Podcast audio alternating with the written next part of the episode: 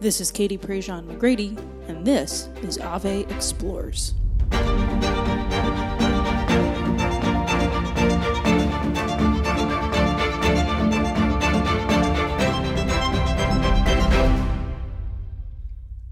When we think of living our faith and putting our faith into action, and we've talked about this on the show before, there's oftentimes this deep desire, rightly so, to go out to the margins and to the very edges of the world, even to do the work that is necessary to feed the hungry, to clothe the naked, to visit the imprisoned, to give shelter to the homeless, to provide for the impoverished. As we've talked about pretty consistently in every episode, though, the hungry and the naked and the imprisoned and the sick and the impoverished are, are often right around the corner from us. We might have just been blind to that. Catherine Lopez wrote in, in her piece last week that, you know, on her walk to work every day, whether in DC or New York, the two places that she finds herself the most, she's often struck by how many people she passes who are begging for food, for even just acknowledgement that they're there, and how it's part of her, her mission in life to, to help these people feel seen. She doesn't have to go to a third world country. She doesn't have to go on a, a pre planned mission trip. She doesn't have to go paint a house.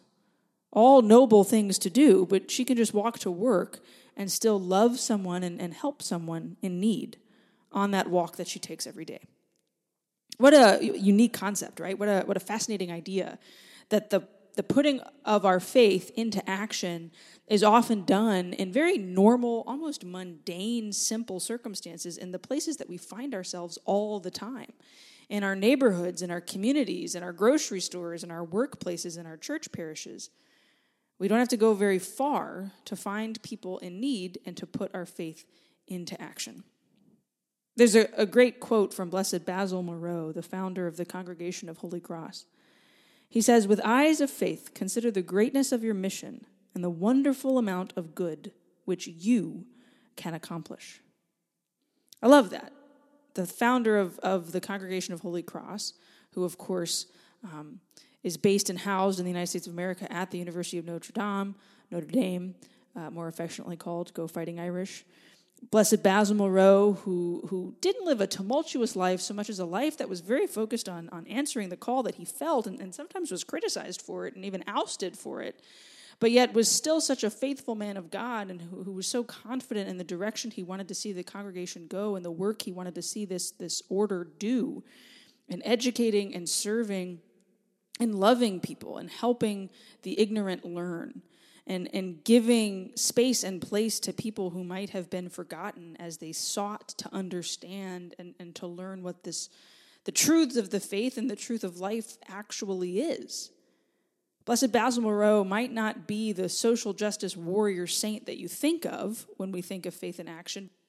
He's certainly not as well known as, say, Mother Teresa of Calcutta or even Blessed Pier Giorgio Frassati, but the work that he did and the order that he established and the work that they now do is essential to not only the teaching and the practice of Catholic social teaching, but of, of all men and women of goodwill and of faith recognizing the mission and the good that we can do.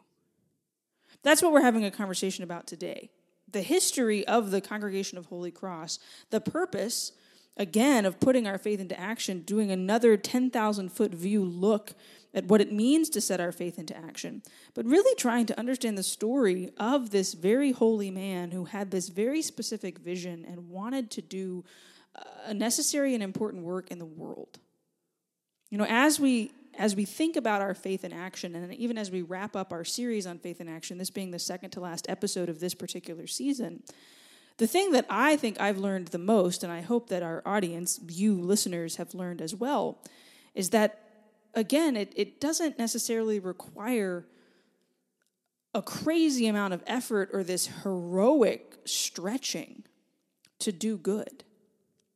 That's, of course, good to do, to stretch and to do the heroic things, but it's often in the simple, present, everyday ways that we can love those in need that we can respond to the corporal work of mercy uh, that might be right in front of us in that moment, that we can love the person we pass by, that we can serve within the neighborhood in which we find ourselves.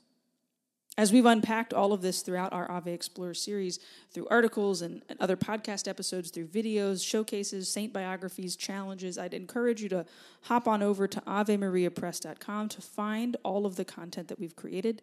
There's some excellent stuff there. I think this is my favorite series we've done so far, and I know I say that every time, but that's just because it keeps getting better.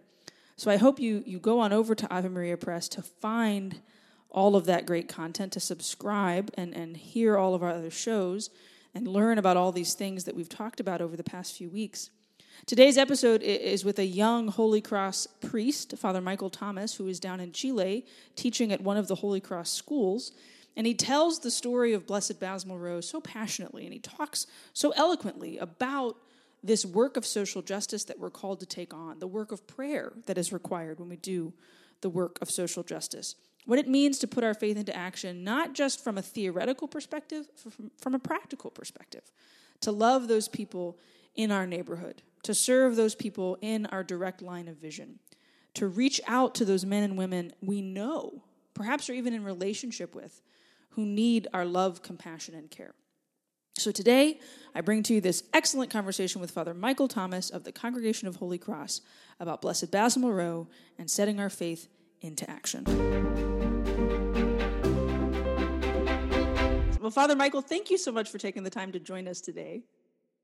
I'm Gusto. Uh, great pleasure to be with you guys. Uh, it's 10 10 here in Santiago, Chile. We're only one hour different, yeah. but we're about, I don't know, like 12 hours apart on yeah. an airplane. It will take a so while to get there, especially now yeah. since none of us can fly. um, yes. How, you know, how did you end up in Chile, and then how did you end up as a, a Holy Cross priest? What, what's your story? Who are you? Um, I and I'm learning this myself. Like I, I know the bio from the email. That's about it. Perfect. I mean, so your first question: How did I, how did I end up in Chile? When I was a seminarian with Holy Cross, I think in 2015, I visited one summer because we have our summer placements where we explore different places where Holy Cross is working in the United States, but also abroad in Asia and Latin America, um, and in Africa. And so uh, I came here to Chile to our school called St. George's College. And they use the word college here, but it denotes uh, usually pre K through 12th grade. Um, so you've got uh, 14 years of schooling. And I came down to this place we have uh, called St. George's, which has 2,700 students, 300 staff, where the congregation has been for about 70 years. And it's one of the more famous schools in Santiago. Um, and uh, that. So I first knew the school back in 2015. I worked here for like two months. I thought it was really cool. Then I went back to do more years of study. And then when I was finishing my theological studies back in 2018, yes, that's right, 2018, the provincial uh, we were all getting our assignments, and we get you get an email that the provincial wants to have a breakfast with you, and it's at Bob Evans. So that's like that's like good. And so you at like eight in the morning. So we were in finals, and he at uh, in the winter semester, the fall semester, and he was meeting with us, and he was like, "Michael, how are you? Blah blah blah. Uh, we want you to consider going to Santiago, Chile next year, where you will be placed as a seminarian, get ordained a deacon, and then get ordained a priest about 10 months uh, after that. And when the provincial says, I want you to consider what he means is you're going. So, like, prepare, prepare. I want you to prepare yourself to go. Right. Um, so, um, and that's how it is. But we couldn't say anything for a while because we were still hammering out details. But in June of 2018, I came down here as a seminarian. So I'm coming up on my two year mark. Mm-hmm. And uh, I was a, I am now a sophomore homeroom teacher. I have 39 kids in my homeroom. I have, and actually in 47 minutes, I'll be on Zoom with them. uh, and uh, I'm also I teach theology in 10th grade and 12th grade, and I, am a chaplain to the high school, which means I work in campus ministry. Mm-hmm. Um, here at the school, and it's a blast. It's a mammoth institution. Mm-hmm. Uh, like I said, we've got you know 1,800 families, something yeah. like that. Um, so yeah, but that's that's kind of how I got to Chile from the seminary. Was there a, a language gap, or did you already know? Is it Portuguese or Spanish in Chile? It's Spanish, and I knew I minored in it in undergrad. I did. I studied political science and philosophy, and I minored in Spanish, so I had a little bit. Um, I was in Mexico for a summer in formation, in Chile for a summer in formation, and I was at. I lived a year at our parish in South Bend, St. Adalbert's Parish, which is uh, now majority Hispanic, specifically Mexican immigrant parish. So I had practice, but it was really here that I uh, uh, learned it. But Chilean Spanish is, is, different. They have lots of little uh, like uh, modis, modismos, little uh, uh, and the, a very specific way of speaking that makes them kind of famous, actually. Yeah, yeah. South America. What was what drew you to? I mean, you said yes because you had to, but I mean, obviously, you were in that Bob Evans with the provincial because you were a member of the congregation. You didn't just show yes. up one morning. I was having my biscuits and gravy at eight in the morning. Yeah, I so. love that the provincial takes you to Bob Evans. That's like my favorite. it's perfect because it's right by campus. Yeah. It's right by his office. I've so been there. Yeah, you, can, I, uh, ah, you know that one. Father on, uh, Dennis uh, and I had breakfast there. The one of the vocations recruiters. I guess there's a lot time. of a business that goes down in the Bob yeah. Evans. It's oh, yeah. a great breakfast. You know, there's it's a it's know. a place that will one day, like in hundreds of years, when the congregation is being written about, that location will be cited as the beginning where of many heroic stories. The site of the missioning of so and so, and where Katie Prejean uh, passed through with Dennis Strack. Where um, what, so were you a student at Notre Dame? Is that what led you to the congregation? You just knew about them? What, what's that story? You know, so I'm from South Bend and I went to our grade school at Holy Cross Parish, so K through 8, which is that parish is founded by Father Sorin. There's the majority of the history of the school has always been Holy Cross Sisters, actually. Uh, really early on in the school, I remember they were teaching us French because the community is a French order. And so that was the traditional language they always taught the kids like as their second language, but they mm-hmm. switched to Spanish when I was um, little, but that's how I first knew the congregation. So the first priest I ever met was Father Tony Szakaly. And I remember being in like second grade and him uh, getting us ready for first communion, taking us on a tour of the church, uh, coming to our class to do like Q&A. Um, and we had weekly mass um, from kindergarten to eighth grade. Maybe not kinder, maybe they waited till first grade, but what really little. Uh, Kindergarten's just on Wednesday. yeah.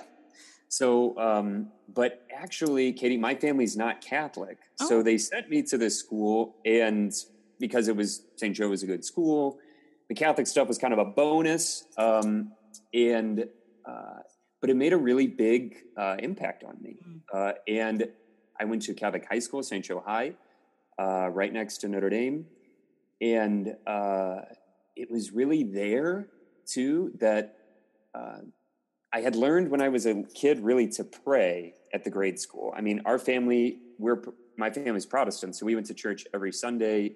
Prayer was a part of our lives as a family. Um, I was baptized in third grade.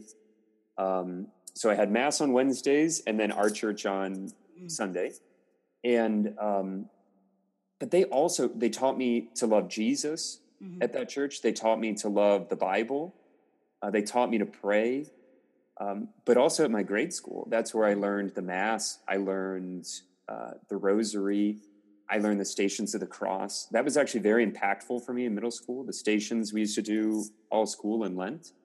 Uh, St. Nicholas Day with Father Tony dressed up like St. Nick, uh, burying these scrolls that said Alleluia on them at the oh, beginning oh, wow. of Lent. Yeah. yeah. And then everyone going outside and digging them up and oh, holding yeah. them. So, like, they're, uh, kind of liturgical sense and ritual uh, really formed me even as a kid, even though um, I uh, I wasn't a Catholic. So it was, but it was in high school. I remember Catholic doctrine class when I was a freshman with Mrs. Carrier, and we were learning like the five ways of uh, knowing uh, of uh, the five ways of proving God from Thomas Aquinas, and we were learning about freedom and sin and grace and um, angels, like all these things. And I remember just being blown away. I'm like, wow, these guys have like thought of everything. Like every and I was I was impressed at that age, even at four. I was 15 then, but at 15 of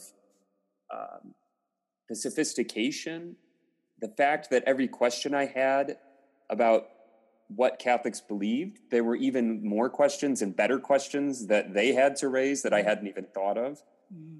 Uh, the kind of the ways that everything kind of began to fit together, kind of uh, this, this like system of ideas. So then it was very intellectual, mm-hmm.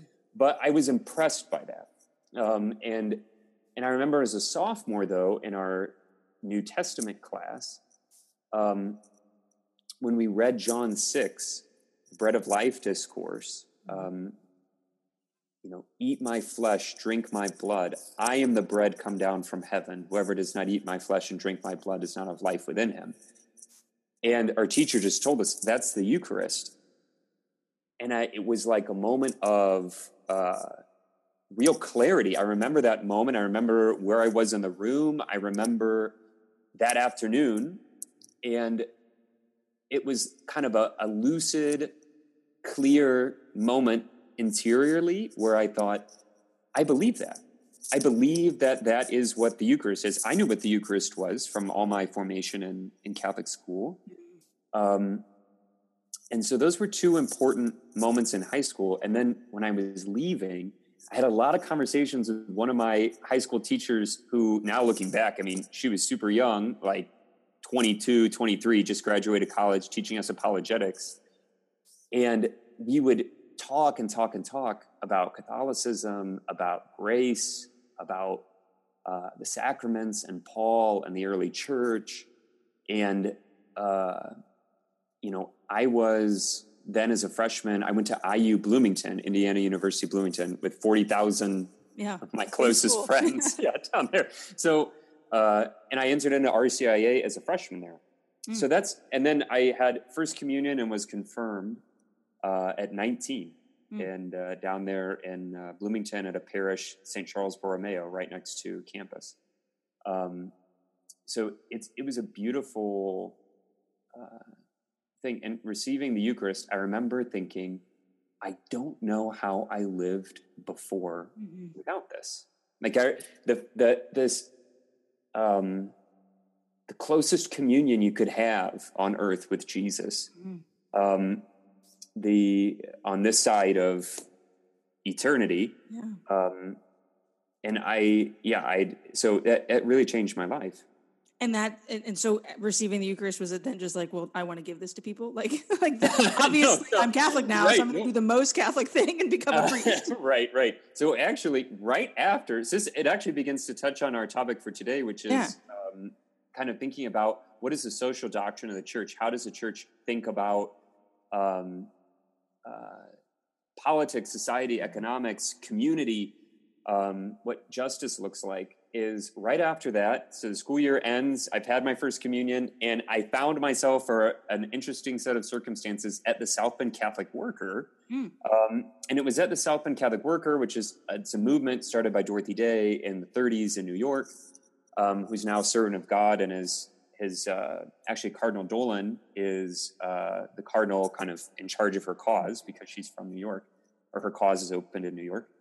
Um, and I found myself there, and it was at this place, uh, which has like a soup kitchen. It also has a community, a men's house, and a women's house where people who might otherwise be on the street live with mm. students. Um, we live together, we pray together, we eat together, we have gardens and chicken coops and like all these kind of cool things. Um, but it was there that I met Holy Cross seminarians mm. who were my same age. They were undergraduate seminarians and uh, also like just other Catholic students our own age. And but it was by my, because of my friendship with seminarians that I began to come around like and see the seminary that I began to meet Holy Cross priests and kind of connect the dots. I'm like, wait, you guys are the ones who were there when I was a kid yeah. at St. Joe Parish.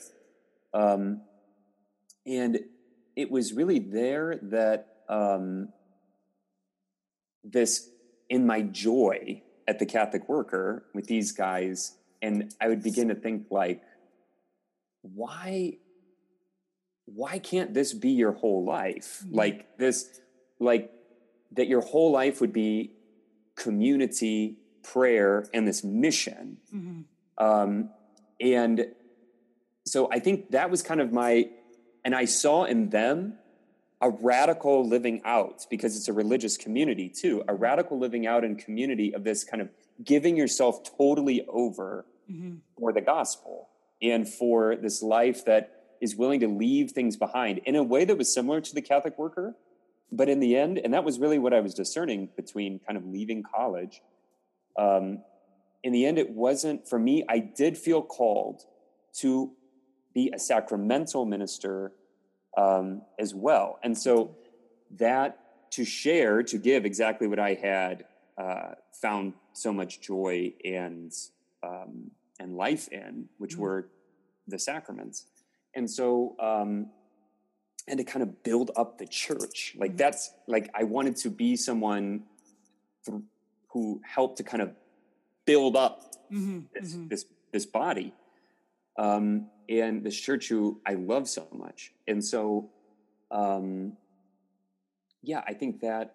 But when I was in fourth grade, I did, I did write in my prayer journal. You know, I always wanted to be a kind of a missionary mm-hmm, mm-hmm. or a kind like, even as a little kid, there was in some something in me. Um, I was a pretty pious kid that I I wanted to give myself to God in a in a special way um, even from really little. Um, so, yeah, I found in Holy Cross and in the priesthood like a transformation of mm. Who who I am, who like to and but it also was deeply continuous in a weird way with a lot of kind of already who I was, kind of my desires and I think also the way God led me yeah. from a little Protestant kid in South Bend, Indiana, to a Catholic priest in Chile, there's actually more continuity than yeah. uh, you know one would think. Yeah, so, I mean, a, a, vocation never dulls a person's personality; it only enhances it. Um, and it sounds exactly. like like your zigzag journey to Chile and to the congregation wasn't a zigzag for the Lord. It was more like a very clear trajectory of, well, this is what I want you to do, and it's just going to be a matter of time before you figure that out. I hope you're enjoying this conversation with Father Michael Thomas, who is down in Chile with the Congregation of Holy Cross. We have a lot more coming in this conversation, so please stay tuned. But I did want to let you know that all of the content for Ave Explores, the series on faith and action, is currently available at AveMariaPress.com. Every article, podcast, video, showcase, challenge, saint biography, it's all there, right for you uh, to click on, to read, to share, to, to take advantage of. We're so proud of what we've created, and we hope that you enjoy it as well. So go on over to AveMariaPress.com, and you can find everything articles from Father Josh Johnson, a video from Michael Gormley, content um, about different ministries throughout the country that are doing great work. I think you'll really enjoy it. So go on over to AveMariaPress.com. The link is down in the show notes to see the whole series what I'm struck by in that story is that the congregation immediately it was clear to you that those were the guys that you wanted to be a part of. Mm-hmm. Um, that their joy, that their mission. Tell us a little bit about. I mean, the history and the the the mission of the congregation. We know, of course, Notre Dame University. We know Father Sorin. It was begun by Basil Moreau, um, who is a blessed, correct? Correct. And then we've got the famous Saint Andre Bessette. Everybody knows this guy, the door holder. Brother Andre, yes. Holder. Yeah. Um, but tell us a little bit about that mission that you discovered when you entered the seminary. And, and I mean, I, have been very blessed to spend time with Holy Cross priests up at Notre Dame when I've done Notre Dame Vision and when I've been working at Ave. And every time I walk away from a congregation priest, I'm like, man, I want these guys in every diocese in the country. like, I want them to to run the church, and I'm, I'm biased in saying that. But tell us a little bit about that mission. Well, uh, like you said, well, Katie, I mean, uh, so Basil Moreau founds a congregation in the early 19th century in France, and immediately, and he kind of, so he was a, a theology professor, and a he kind of, um, and he was really popular and a really popular spiritual director. And so what he did was he started to kind of organize kind of his kind of best students who mm-hmm. were also in the di- he was a diocesan priest and he got these guys together he eventually joined them to the brothers who were founded by father Dujarié, who were sort of organized who were teaching brothers mm-hmm. and these kind of auxiliary priests who were helping out preaching missions doing all this and so immediately we're in education and then immediately we're in mission work so he's mm-hmm. sending the some of the first missions algeria bangladesh poland and rome north america mm-hmm. canada actually your neck of the woods too yeah, the, yep. they were down there in uh, New Orleans, in, yep. around louisiana and so um, and I mean, there there wasn't enough money. There's there was never enough money. There were never enough people. There were plagues. I mean, people were dying in boats trying to get to Bangladesh. They were dying from the plague in northern Indiana and in Louisiana. Mm-hmm. Um, I mean, all kinds of difficulties. And Basil Moreau was convinced that this congregation uh, would be is an is an instrument of God for for the world and that that it's really interesting his theology that because our unity with Jesus was so intimate and the heart of the spiritual I mean that is the heart of the spirituality of Holy mm-hmm. Cross is conformity to Christ. I mean that we talk about the cross as our hope that that comes the the primacy is this union with Jesus. Mm-hmm. And that means because of that unity that we will live what Christ lived, which was the cross, mm-hmm. and then, of course, the resurrection. Um, but so for Basil Moreau, all these hardships uh, were, I mean, he's writing over and over and over about the cross, the cross. It's actually a good sign, he mm-hmm. says, like, because that means that we are living our vocation of as our constitutions now say, our mission is the Lord's. Mm-hmm. We have no mission outside of what Christ's mission is vis a vis the church and vis a vis the world. Mm-hmm. And so, um, if we're doing something other than that, we're not doing our mission. Mm-hmm. And that gets articulated very specifically by Moreau and by um, what has been the kind of lived experience of all kinds of varieties of, of uh, ministries, but specifically, there's a deep anchoring in the work of education. Mm-hmm. And that expresses itself right now in 2020 in grade schools, trade schools, high schools, universities, orphanages, mm-hmm. soup kitchens, parishes in 20 countries. Um, if I think about our context down here, so we're in Chile, with schools and parishes and an orphanage. We're in Peru with a parish that was founded up in the hills of the slums of Lima that I just saw in February that has the, the Holy Cross priests arrived there before there was electricity, like in the in the 70s and late 60s, before there was electricity, before there was running water. They lived in boxes up on these hills outside of the city of slums with not a shred blade of grass and from that time have grown the community and the parish mm-hmm. our lord the lord of hope is the name mm. of the mm. parish has uh, grown up with this poblacion out there and so now the parish is responsible for a quarter of a million people over 19 chapels wow uh, last year there were 1200 first communions wow. Um, like a thousand baptisms um, so the i saw in that parish almost 200 youth preparing themselves to be catechists. So their youth group is like 500 kids. Yeah. There's like 200 kids who are like, I want to teach confirmation, I want to teach First Communion. Yeah. So, um, and there's a clinic there that uh, is attached to the parish. It has a thousand, according to the people there, a thousand patients a week wow. because it's so um, with a staff of 60 people. It also has a national model for uh, a facility, a place for kids who have special needs from mm-hmm. zero to uh, 14, 15 years old and support for their parents. That's like a national model. Mm-hmm. And that's attached to the parish too. Um, there's about 100 kids a day who pass through that place. Wow. And so um, in Brazil, we have high schools, we have parishes, and um, so just if I think of the continent of Latin America, of South America, of mm-hmm. Brazil, Peru, and Chile, um, there is this emphasis on the care and formation too of the young. Mm-hmm. That in addition, I mean, there's parish work, um, and that gets everybody. But I would say too, in Holy Cross parishes, there is an emphasis and a preoccupation for the formation of the young. Most of our parishes are attached to schools in the United States, mm-hmm. um, and yeah, so I would yeah. say that.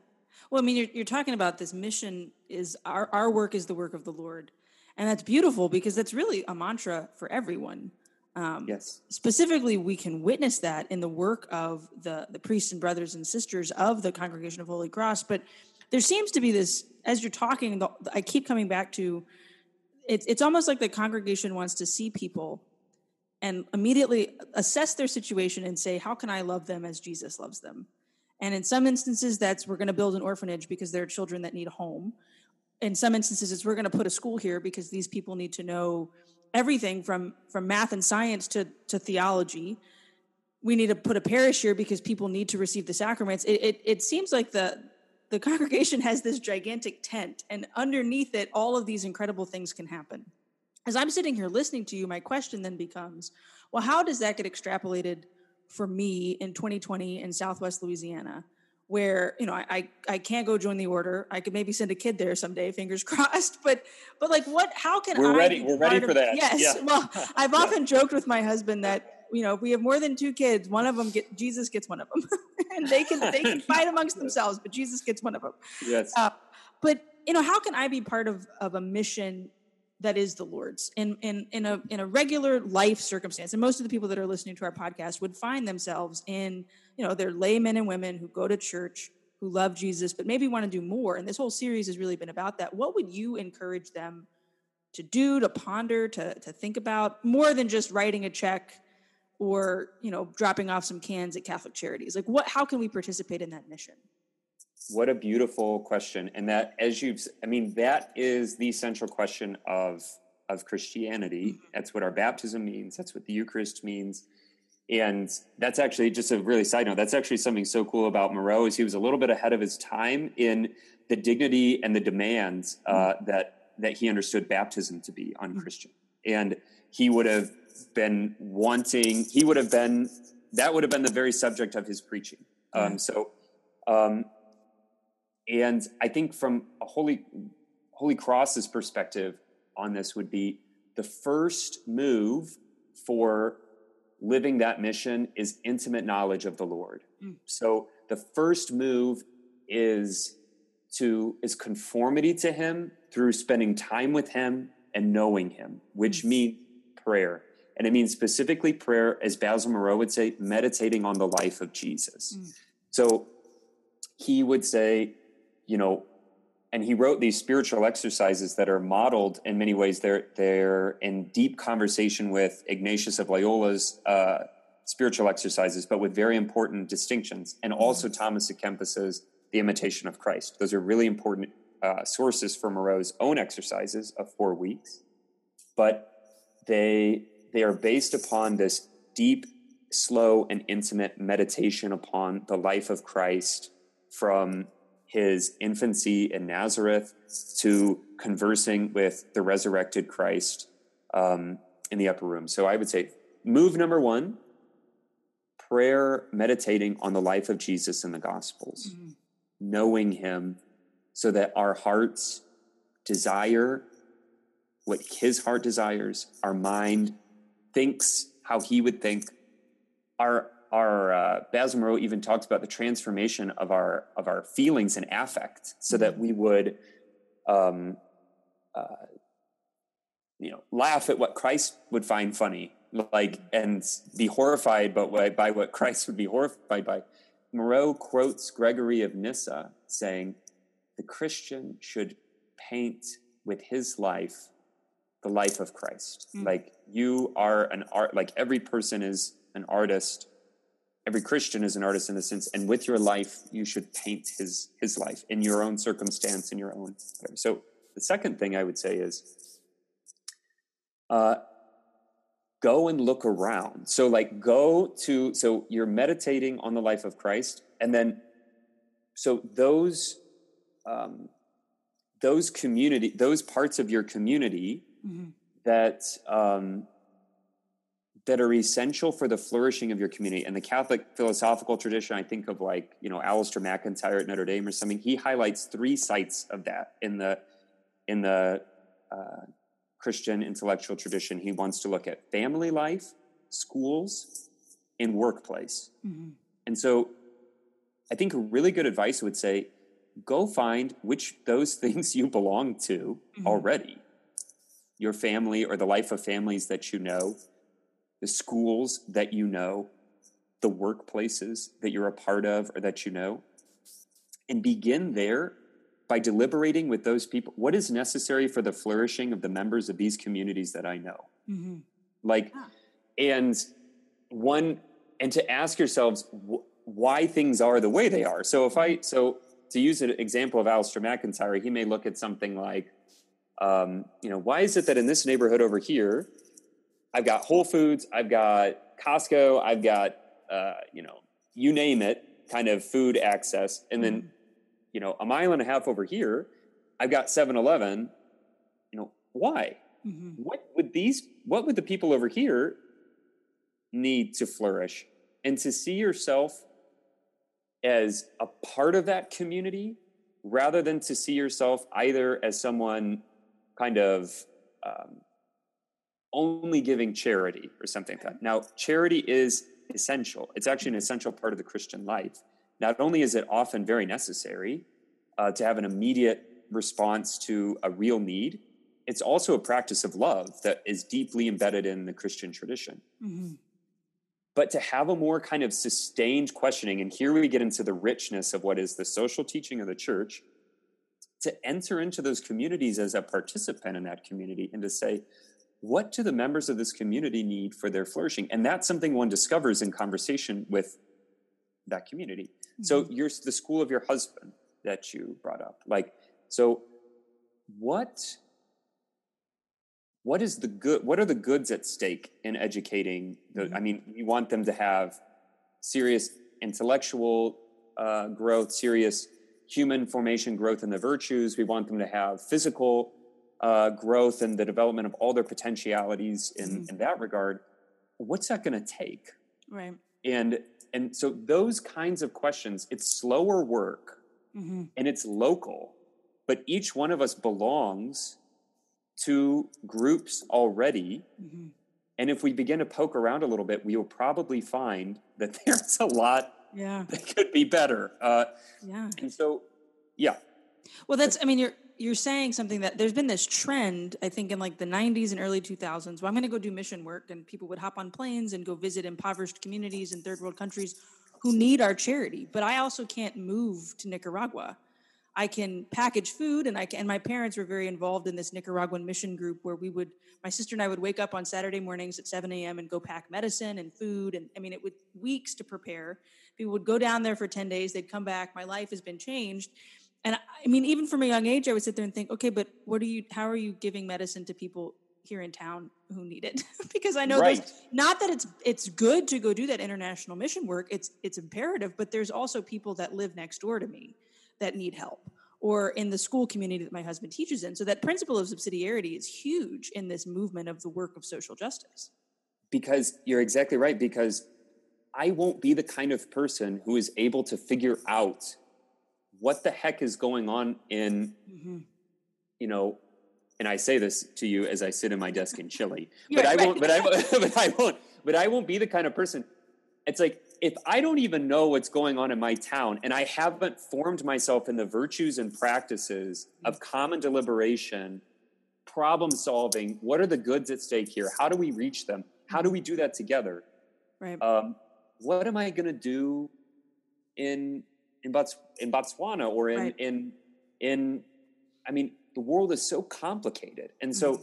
it's not saying there is actually a a vocation and a need for that stuff. It's not saying we should stop it, but right. if we're if the question you're asking is, what do most people do right. in most uh, settings? Something really cool about Holy Cross is that you know that's people often get our name wrong. They're like the congregation of the Holy Cross, right, right, right. Assuming that it is in explicit and direct reference to the Holy Cross of Jesus, mm-hmm.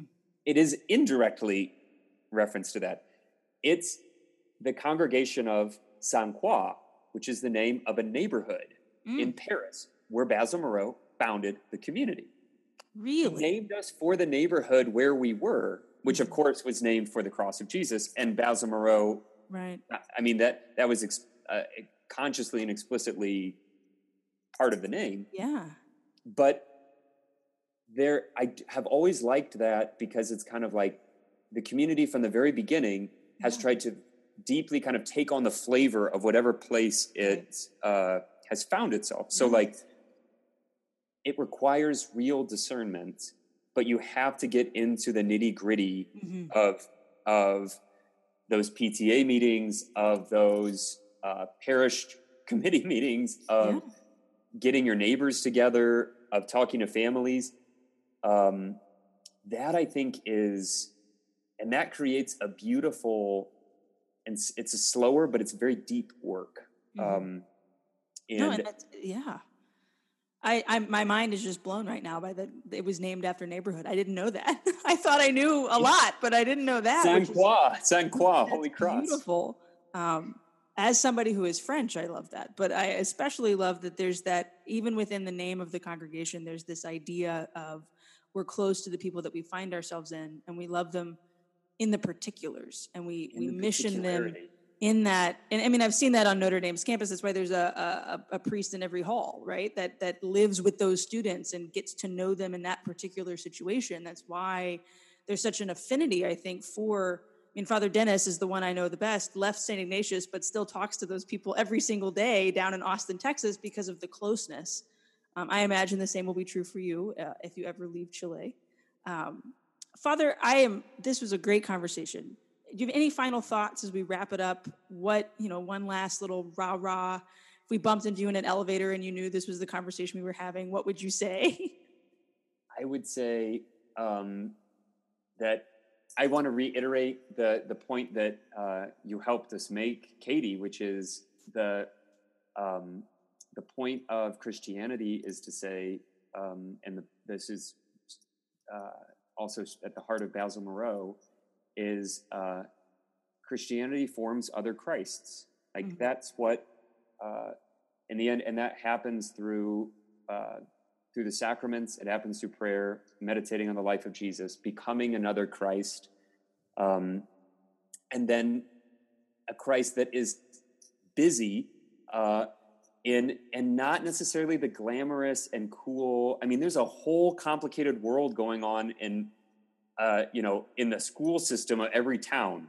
You know, like what are, what do kids? I mean, that that if if um, there's a whole complicated world going on in the labor conditions in the family life of every town, and so um, I think our mission is to show Christ, uh, to to bear Christ into those places, um, and to to extend His mission by extending His person through our own our own person, um, and with all of the spiritual and material implications of that um, of that mission. Mhm. So that's what I would say. I don't know if that was great, Oh, but no, that's, that's that's what I would say, It's- Katie.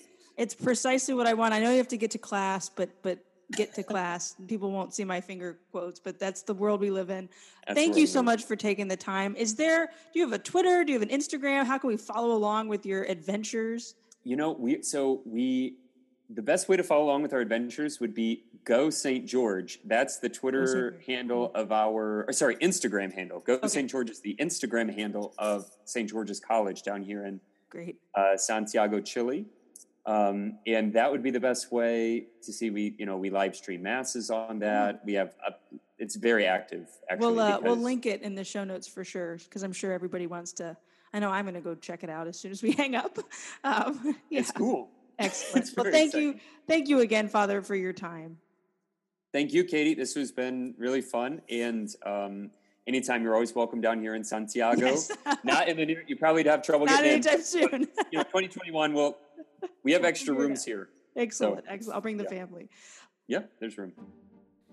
You know, hearing about the neighborhood, uh, the neighborhood that Basil Moreau founded the congregation in this concept of working right where we are to educate and to serve and to love people in the particular circumstances that we find ourselves. It reminds me of, of another quote that we used earlier on in the season from St. Teresa of Calcutta, Mother Teresa, as she's known. Find your Calcutta. Find the places and, and the areas and the people right in front of you who need your unique love and service. I mean, what a novel idea that the service and the love that we alone can bring, the mission that we have been given, the challenge that has been placed upon us, is not like anybody else's. You can't be Mother Teresa. You can't be Basil Moreau. You can't be Father Michael Thomas. You can't be me, and I can't be you. But together, each one of us can serve and work within a particular part of the world, within a particular community, with a particular focus, a charism even, and do good. Change the world, even. That's what I've loved so much about this whole Ave Explores Faith in Action series. That we've heard the stories of places that are doing this, that we've learned the practicals of Catholic social teaching, that we have unpacked and explored together the lives of saints and men and women in the world currently, right now, who are doing these great things. My favorite part of this whole series has been um, the showcase pieces that we've done. We've shown four different ministries across the country that are doing remarkable work the Center for the Homeless in South Bend, Indiana, Catholic Charities of Southwest Louisiana, Father Michael Trail, a young priest in Chicago, and his parish's outreach to the Chicago community, um, and Homeboy Industries, which you've probably heard of before, with Father Greg Boyle over in Los Angeles, working with gang members who are trying to heal and to recover um, and, and to go back into society free of gang life. We've told these stories because we didn't want this to just be theoretical, we wanted it to be practical. And I hope that we've done that with this series. You can go check out all of that over at the Ave Maria Press website. The link is down in the show notes. Read the articles, share the content, talk about it with your friends and family. We have another bonus episode coming up this Friday with DeCarlos Blackman from the Diocese of Austin talking about restorative justice. So we hope you tune in then. Uh, we'd be grateful for a rating, a review, and a share. And as always, we are grateful that you listened. Thanks so much.